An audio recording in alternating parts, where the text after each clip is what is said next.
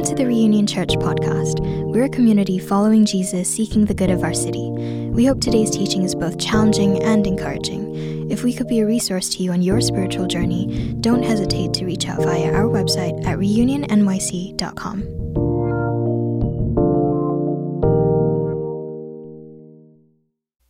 All right, so here's what we want to do. We want to keep going in our Good News Gospel series, and what we're really, um, for the next few months, is we're trying to say is like, what is the heart of the Christian faith?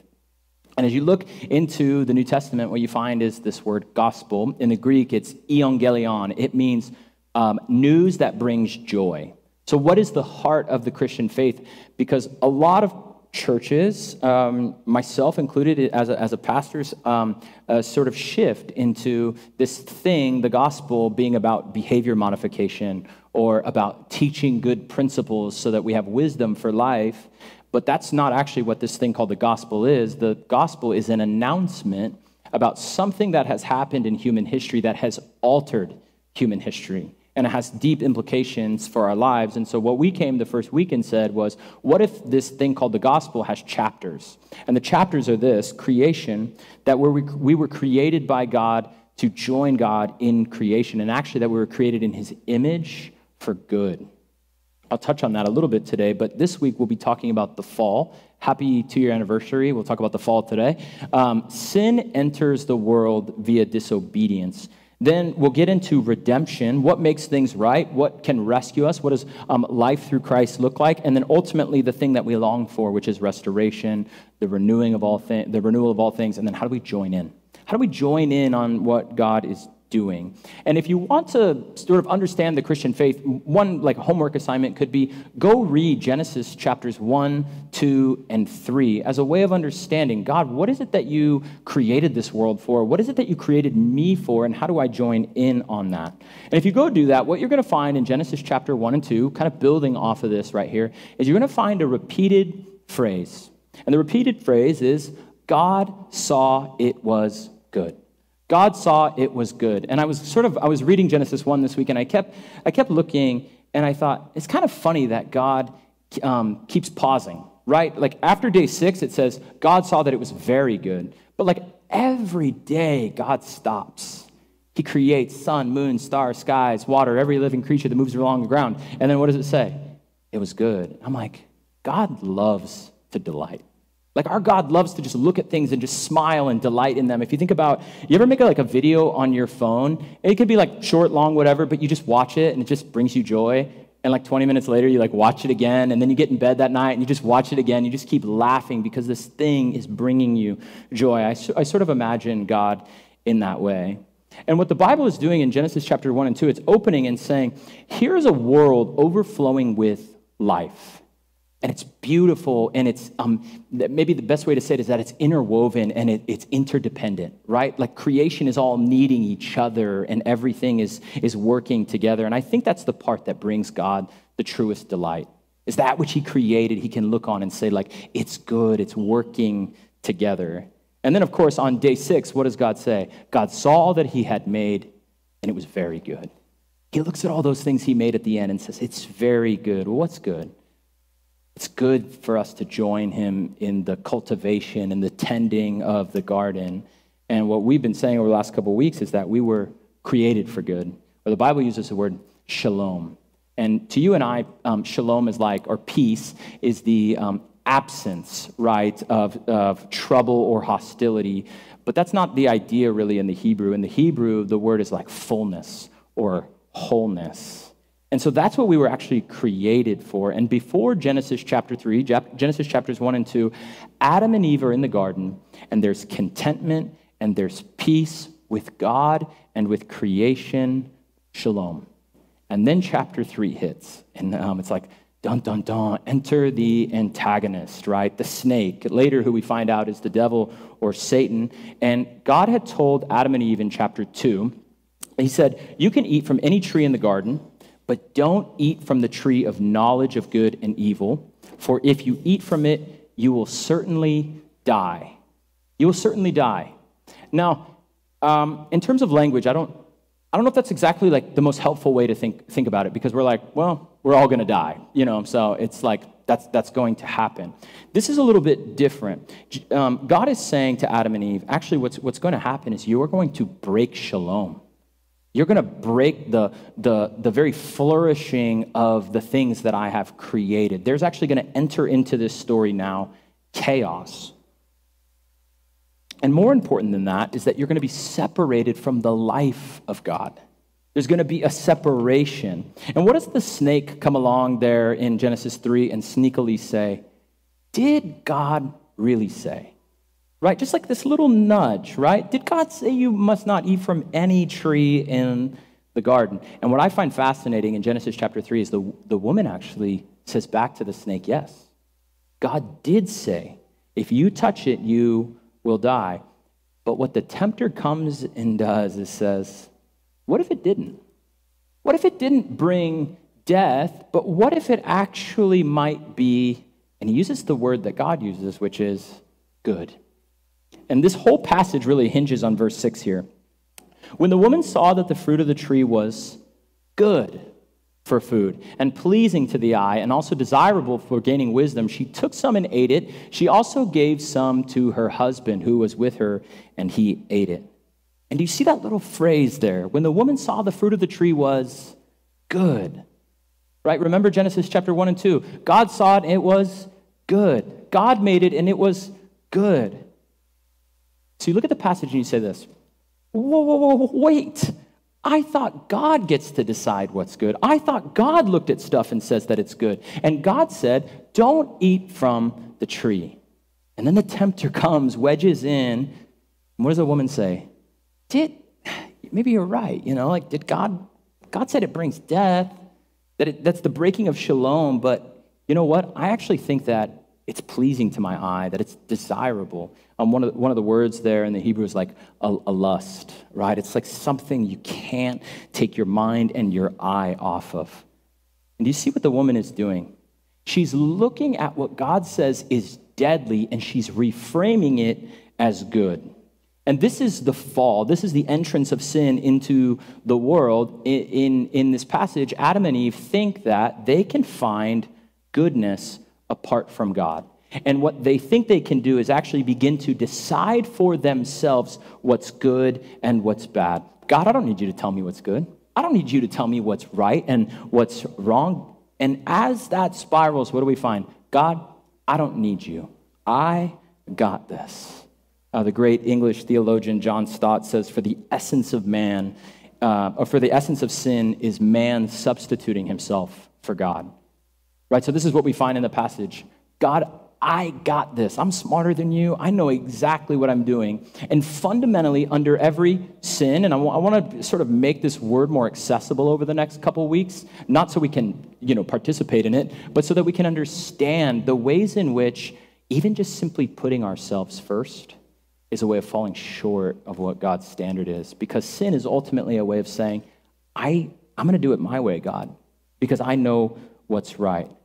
And Genesis 3 is a, a seizing of control of what, what God's good story is, right? To say, I actually know what's good. And I know this story, sort of, uh, Genesis 1 and 2, sort of orbits around you, God, but I'm going to just sort of take the mantle of that and say, you know what, I really think this story should orbit around me.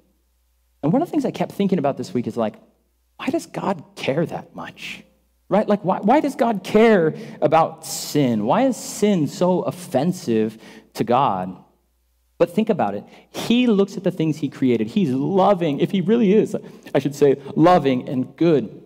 And if God really is holy and righteous, then he actually knows that sin messes us up. It messes up the shalom that he created us for, and therefore it goes against his very nature and his character. And I think that this is a really good message for our time.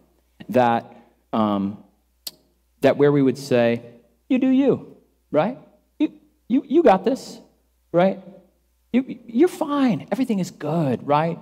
And I love the like I love the way in which our culture is so like encouraging and wants people to be right, but what if, what if it actually goes against the, the way in which God created us, um, his very nature and his character?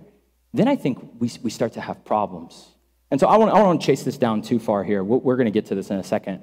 Um, I want to go to our main passage that Jake read earlier because I think what it shows is um, sort of two pathways of sinfulness really, really beautifully. And then what, what we'll actually do over the next two weeks is um, we'll focus on each one of these. But today will be like a high level picture of, of the fall. And then um, I want to end thinking about the Father's response.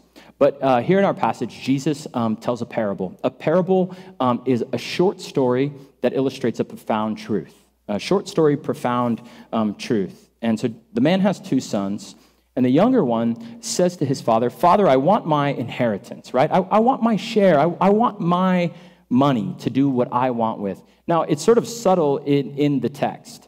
And so um, I did a little bit of research this week and thinking about um, what this actually means. Um, I don't have time to break all of this down, but essentially, what the, what the son coming to the father and asking for his inheritance early is he's, he's basically saying to his father, Father, I can't wait for you to die, right? I have no respect for like the rest of your life. I want what I'm promised now. Okay? And so I don't know why, but the father obliged. I also was thinking, I was like, what if I did that to my dad? like, um, dad, I know you're getting up there. Like, I like to, I like to take everything like sooner. He would write me out um, and just laugh in my face. Um, but anyway, Father, I cannot wait till you die. He gets the money, and then look what it says. Not long after that, the younger son got together all he had and set off for a distant country, and there squandered his wealth in wild living. So he leaves. I find it interesting that he leaves because what is leaving home? Leaving home is always a, um, and I know many of you here, like you, you've done this, right? You've, you've left home. What are you doing when you leave home? You're leaving a place of security. You're leaving the place where um, you're known it's the primary place, it's the primary context in which you are loved, and you leave that. And in here it says he's gone to a distant country. He's far off. And uh, I, I, find it funny that it translates like it, um, he squanders his wealth in wild living because really all it says is he's wasteful. Like he just goes and wastes. And, and what's so, so interesting about this is Luke or, or um, the, the author or, or Jesus who's, who's speaking the parable is like i'm like where are the details? You know like where's the juicy details? Like is this like the hangover part seven? Like i want i want to like get into the story a little bit. And jesus is like you you know what this is like like you know someone who's done this. Maybe you've done this. You, you your mind fills in all the blanks. That's the powerful part of the story. You know what it's like for someone to go and ball out and to, to be wild right? And so this is what happens to him after he spent everything. There was a severe famine in the whole country and he began to be in need. So he went and hired himself out to a citizen of that country who sent him to the fields to feed pigs. He longed to fill his stomach with the pods that the pigs were eating, but no one gave him anything. And I think the when I read the story this week, I think the thing that I really um, started to appreciate about the younger son is how quick he realized that this wasn't working. Right? There's a there's a like a measure of self awareness about him and maybe it's easy because he's hit rock bottom, right? He's so hungry, he's, he's willing to, to eat from these, um, these pig troughs. And then verse 17 says this when he came to his senses. The original language, it's like himself having come to himself. Like he, he realized the, the truth about himself. He said, How many of my father's hired servants have food to spare, and here I am starving to death? I will set out and go back to my father and say to him, Father, I have sinned against heaven and against you. I'm no longer worthy to be called your son. Make me like one of your hired servants. So he got up and went to his father. I have a feeling that some of us know moments like this in our lives. Or maybe we need to hear that, like we, we're in one of these moments where it's like, you, you got nothing left. There's, there's, no, there's no more down to go. It feels pretty dark. And I think it's a really beautiful moment that he's, he's able to just utter those words Father, I have sinned against heaven and against you. And then just hear the depth of this I'm no longer worthy to be called your son. Not, he, I'm not even welcome home anymore. I know, I know home is not a place where what I've done, this thing is welcome. And there's tons of words for sin in the Bible. There's iniquity, ungodliness, unrighteousness, perversion, rebellion, and we'll sort of look at some of these over the next week. But the word that's used here is actually the most common word in the Bible used for sin, and the word is hamartano, um, and it means to miss the mark right? And so uh, uh, uh, you sort of imagine um, like an archer with an arrow, and there's a bullseye that you're supposed to hit, and you miss, right?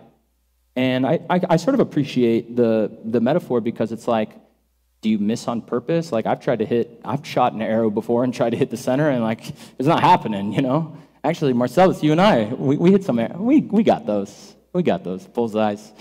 But I think drawing back on this, uh, you're laughing at me, I'm sorry.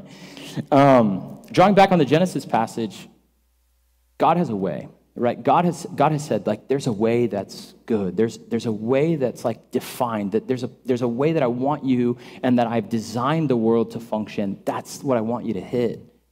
And you fell outside of that. And I wonder if the son is, is just realizing, like, Dad, you were right right? I shouldn't have done that, but you gave me the ability and the freedom to do that. And so, what is the son ultimately doing, right? The younger son. He's looking for fulfillment outside of home. He's looking for fulfillment outside of home, and he's doing it through numbing, through. Um, I, Henry Nouwen comments on this passage, which is so helpful. He says that um, the best word for what the younger son is doing is just addiction, right? He's just seeking um, a way of love outside the father, addiction. He go, Henry Nouwen goes on to write this. Um, he says, I am the prodigal son every time I search for unconditional love where it cannot be found. I just think that's such a helpful way to think about um, the sin, about being the prodigal, about being lost, where, you know, we're actually in our lives, we don't even know it, but we're really like meaning making, loving creatures where we're just seeking to be filled up, right? Like, can, the tra- can enough travel make me purposeful and meaningful? Can, can like finding the right career and can getting the next ex- experience sort of uh, fill me up? Um, Katie and I last night, um, well, I should say Katie, she was watching um, Love is Blind. This is my wife, by the way. Uh, she was watching Love is Blind. Um, and I, I sort of, I was, I was trying not to watch. I was just getting like sucked in. Um, but this woman on the show, she just kept saying, she kept saying, I just want someone to love me unconditionally. And I was like, she like said it like eight times. Don't go and watch it. It's absolutely a waste of time. Um, wrong? Okay, they, there's some there's some fans. Um, but I, I was like, you know what? At least this woman is honest. Like, I don't think that's first date. You know, I like I don't think that's what you should lead with on a first date. But I was like, I think this is pretty good, actually, to be like, this is actually what I want. This is the thing that I deeply long for, and this is how I'm trying to do it, right? These are my best illustrations these days. All right. So, I think our hearts are really hungry for that, right? There's something in us that says, I, I just really want to be deeply loved. But the problem is, is we direct it in the wrong way. And so Martin Luther, the great 16th century reformer, came along and said, What, what is sin ultimately? And, and Martin Luther came along and said, and if you've been around here, I'm sorry, I use this all the time because I think it's a really helpful way to understand what sin actually is. Uh, Martin Luther says that um, sin is a life turned inwardly on itself, or um, the phrase he uses in the Latin, incurvatus in se. So he says this Our nature, by the corruption of the first sin being so deeply curved in on itself, that it not only bends the best gifts of God towards itself and enjoys them, or rather even in, um, uses God Himself in order to attain these gifts, but it also fails to realize that it is so wickedly, curvedly, and viciously seeking all things, even God, for its own sake. I think this is one of the easiest ways to understand sin a life turned inwardly on itself, so consumed with the self that it cannot um, imagine life outside of itself. And so go back to that question why does God care about sin? Right? Like, why can't He just, why can't God just move on? Well, when you have 8 billion people on a planet turned inwardly on itself, you actually just get a planet like ours. Like, I, I, don't, know, I don't know how to say it more plainly. You get isolation and you get depression and you get apathy and narcissism and anxiety and addiction and ways of coping. And so we can look at sin and say, well, you know, not that big of a deal, right? Or you can say it's actually very, very detrimental and dangerous when a lot of people gather together and only think about themselves and their own fulfillment and their own ways. And when the Bible talks about sin, it gives an intensity to it, right? There's like a weight and a seriousness of it Um, the psalmist says in Psalm 38, verse 3, There is no health in my bones because of my sin. Right? There, there, because there's like a sickness that weighs heavy. Uh, Eugene Peterson says, Sin makes us miserable. As inevitable as it is and unavoidable as it turns out to be, it is not congenial to our image of God created selves. Sin introduces a foreign substance into our souls. This is not the way we were intended to live. It makes us sick, right? And, and, and, and, and, and sin seems to be like a cancer that multiplies itself. Um, uh, about a year and a half ago, we had some friends for dinner. They brought some pizza. It was delicious. I won't share where it's from. Um, you've been there probably. I mean, this pizza was so good. Like, it was in my top 15. It was so saucy. It was so dense like mad cheese. It was like everything. It was perfect. And then I got food poisoning from it. And I was miserable. I was thinking about that this week. Like, is sin sort of fun in, in, in like, in while you're doing it? I, kind of sometimes i guess but that shouldn't be the focus it made me sick i would never eat that pizza again right if i was if i was given the option what did it do it introduced a foreign substance into my body and my body's reacting right my body's trying to purge this from it. And so sin is a sickness and introduces a foreign substance into our soul. And so I'll, I'll, what I'll try to do over the next couple weeks is give some more definitions so we can say, and not so we can say I, I, I do that, but as a way of saying, these are my shortcomings. And I'm, I'm willing to actually accept some of the weaknesses that I have. And I love that the Bible uses a lot of different words because um, I think the readers or the writers are really trying to say, like, this is, this is like my real life. These are the things that I've done, and this is why I need something outside of myself to save me. But anytime you're reading the Bible, the context is so important. And the focus of this passage, while I think this is a part of it, right? Like clearly this younger son was lost, right? Sinful, participating in sin. But it's important to look at the context of this passage, which we didn't read. The setup is so key to understanding something else. Verse 1 says this now, the tax collectors and sinners and were all gathered around to hear Jesus. But the Pharisees and the teachers of the law muttered, This man welcomes sinners and eats with them. And Jesus told them this parable. Jesus goes on to, to share three parables. And he's sharing parables about things that are lost and that need to be found. And so there's another character that I think um, is really, really important in our story. In fact, um, our, most of our Bibles title this The Parable of the Lost Son, and um, it just actually needs to be a little bit plural, right? The Parable of the Lost Sons. There's someone else in this story. Meanwhile, the older son was in the field. When he came near the house, I love this, he heard music and dancing. So he called one of his servants and asked him what was going on. Your brother has come, he replied, and your father has killed the fattened calf because he has him back safe and sound. The older brother became angry and refused to go in. So his father went out and pleaded with him. But he answered the father, Look, all these years I've been slaving for you and never disobeyed your orders, yet you never even gave me a young goat so I could celebrate with my friends. But when this son of yours has squandered his property with prostitutes comes home, you kill the fattened calf for him. So the younger son is lost. This is, is very obvious, right? He left the, the freedom and the happiness and the security of home, but the son that stayed home was lost too. And it's, it's sort of, it's hard to see it, right? Because he does the right things. He, he does the duty. He, he, he works hard every day. He's striving to do things for the Father. But when he finds out, right, when he hears the music and the dancing, what does the text say? He got bitter and resentful and angry. Um, African theologian Augustine came along and said the essence of sin is disordered love. So I think of it this way um, begin to think about the priorities in your life. And Augustine said the thing that sin ultimately is, is um, taking things and misordering them, even good things, right? Like even good things can become um, gods in our life. And so we typically look at sin and we think sin is, um, the dictionary says, an immoral act against the divine, or it's um, rebellion uh, against God, it's disappointing God, it's disobeying God. But, like, what if we actually looked at the passage and, and, and looked at it differently and we said, well, what if, what if sin is not just breaking God's law, but it's actually breaking God's heart? Like, God hates that because he loves us, right?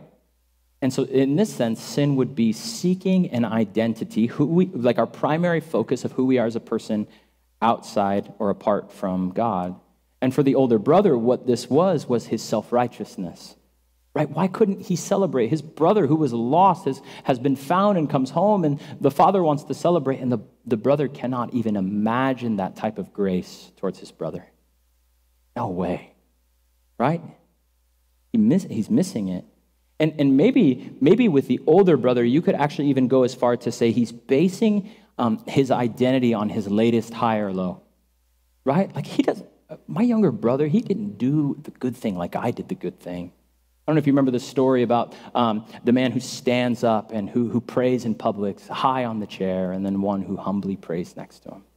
I think these are, are moments, really, particularly if you've been a follower of Jesus for a long time, this, the, the natural drift of the human heart is self sufficiency.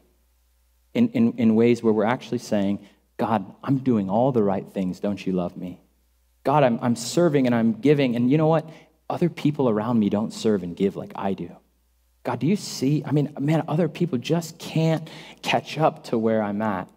And so, what we're doing over time is we're just cobbling together an identity from our latest good or bad deed.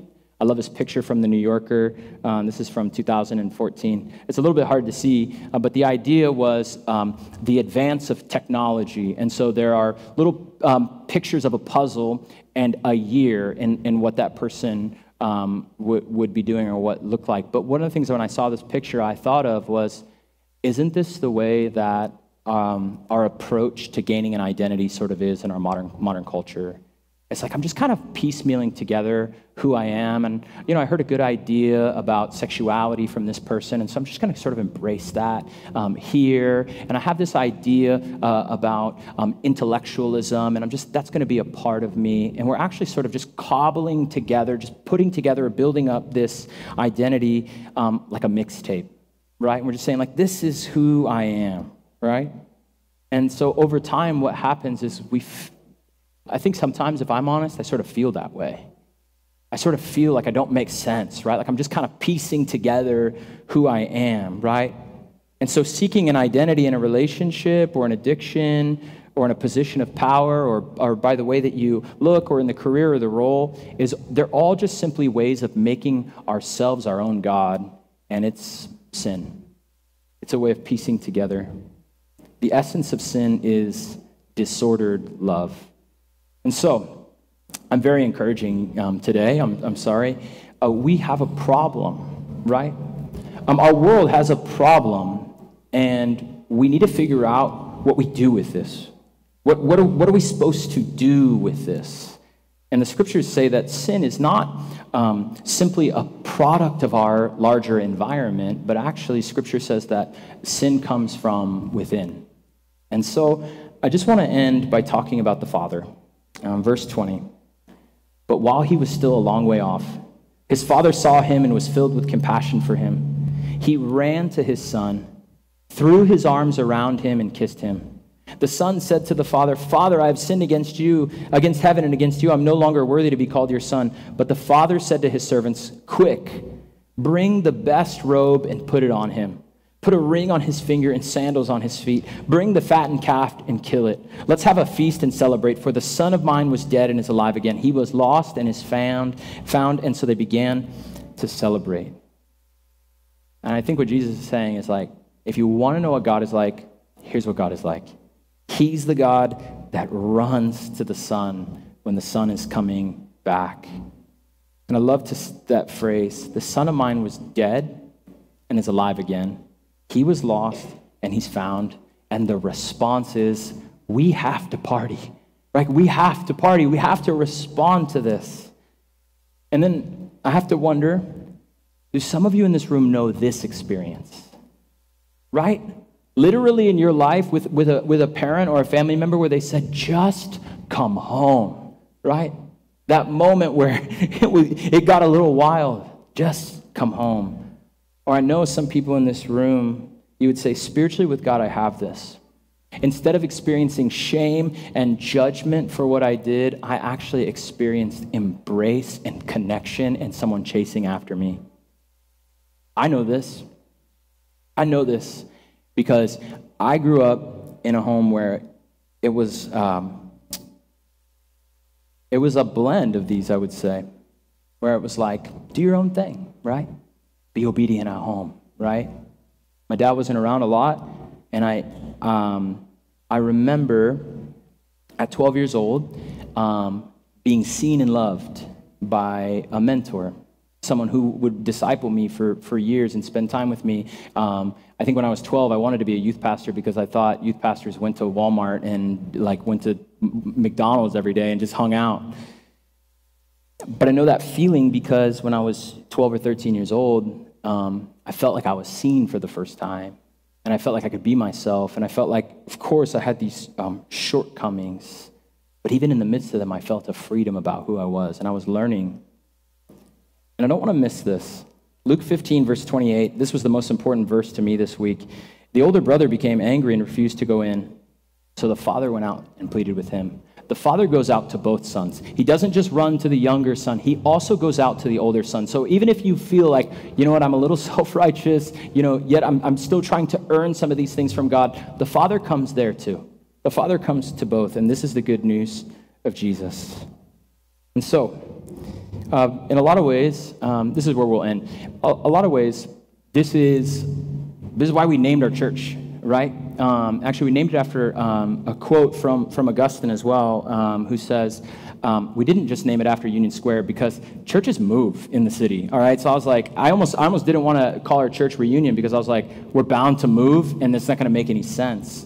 Um, but then I, I, heard this quote from Augustine. and said, uh, "You have made us for yourselves, and our hearts are restless till they find rest in you. A reunion.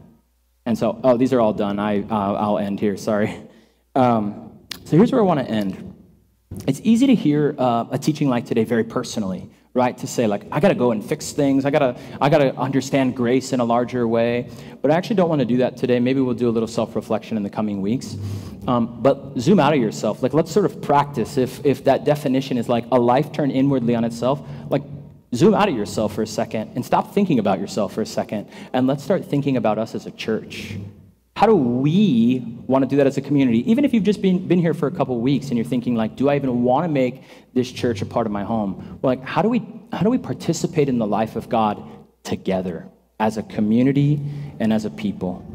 And as we celebrate our two-year existence as a church, I'm, I'm mindful that um, the church is not a building but that the church is a body of people. So, how do we want to do that together? And so, I just wrote a couple things that I would just dream about. And you know what? Let's not even do that. Let's just do it this way. Um, what are we What are we dreaming of? Like as a church collectively. I just I, would love to just hear a couple today. I'll go, I'll go first so you can think. Um, I was thinking about wouldn't it be cool if there were more kids downstairs? Um, and I know that comes with logistical issues, but I'm totally fine with it. So if there were more kids downstairs? Wouldn't it be cool if what?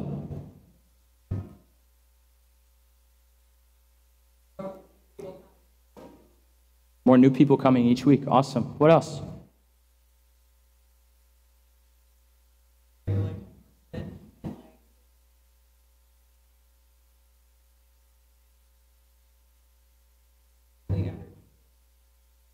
Awesome.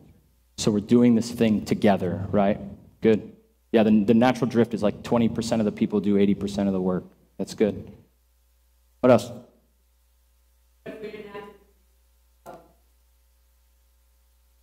Yeah, that's good. That's good. I, I wrote, what if we had an empty church building on Sunday mornings next door? That's good.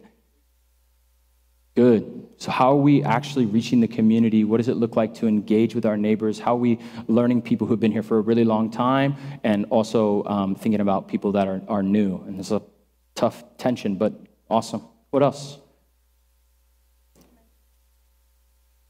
Yeah, how, how are we thinking about mentorship and discipleship in the church? What if we were growing in diversity, representing diverse backgrounds and cultural come froms? How are we pushing for this? What else? One or two more. More age diversity, really good. What if we could host a marriage or a couples retreat um, to strengthen marriages and, and relationships in the church? What if we could exceed our income and increase our generosity above 10%? Grow our benevolence fund so we can start thinking about how we're really tackling challenges like mental health. Maybe our church could have a fund that offsets cost for therapy that makes it more accessible, starting for people within, but thinking about people outside. What else? Let's do a couple more.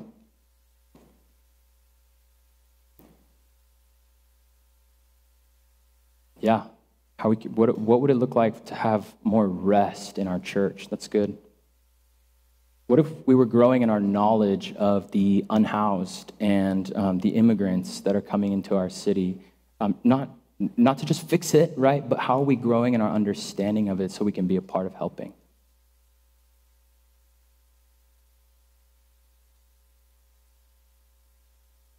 All right. These are great things to pray about and, and to dream about for the type of church we want to be and the, the church we can grow into. We, we can do those things, and we need to pray and say, God, help us do those things, but help us um, gear our energy and our affections um, and our love in the right direction. Let's pray.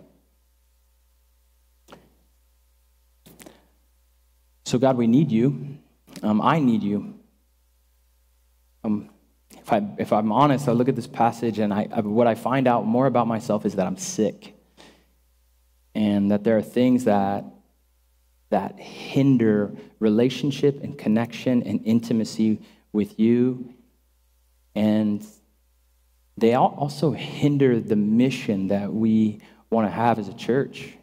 And so I pray today would just be sort of breaking down those barriers by acknowledging the blocks that we have the sin that's present, that we, like, like the younger son, come to our senses, that we would pray, that's not the way of God, that's not the way of Jesus, and that we would be willing to turn from it, that we would come and receive prayer today, to be spoken over, to be chased after, that the Father loves us in that way. And so, Lord, I pray that um, as we speak about the fall, that we wouldn't experience shame or judgment or fear, but actually the thing that we would experience is new life and hope in the person of Jesus. And so, as we um, come today to partake of the communion meal, I pray that we would remember this. And God, most, most of all, I pray um, that we would acknowledge the depths of love to which you've gone in your Son Jesus on the cross. That because of all of this, we have access to you, God, and we can be made right and whole again. We love you, Jesus. It's in your name we pray. Amen. So the servers are going to come up. Um, if, if you guys want to stand um, together. Um, we partake of communion every week as a reminder of this gospel that we proclaim. Um, and in the cup, uh, underneath the cup, there's two cups. Um, the bread represents Jesus' body broken for you, and then um, the cup of juice represents the blood of Jesus poured out for the forgiveness of sins. And if you believe that today, you're welcome to share in this meal with us. And so um, come, please, and um, thank you. Um, and uh, grab the elements. You can take the elements back to your seat, and then we'll partake together. Come.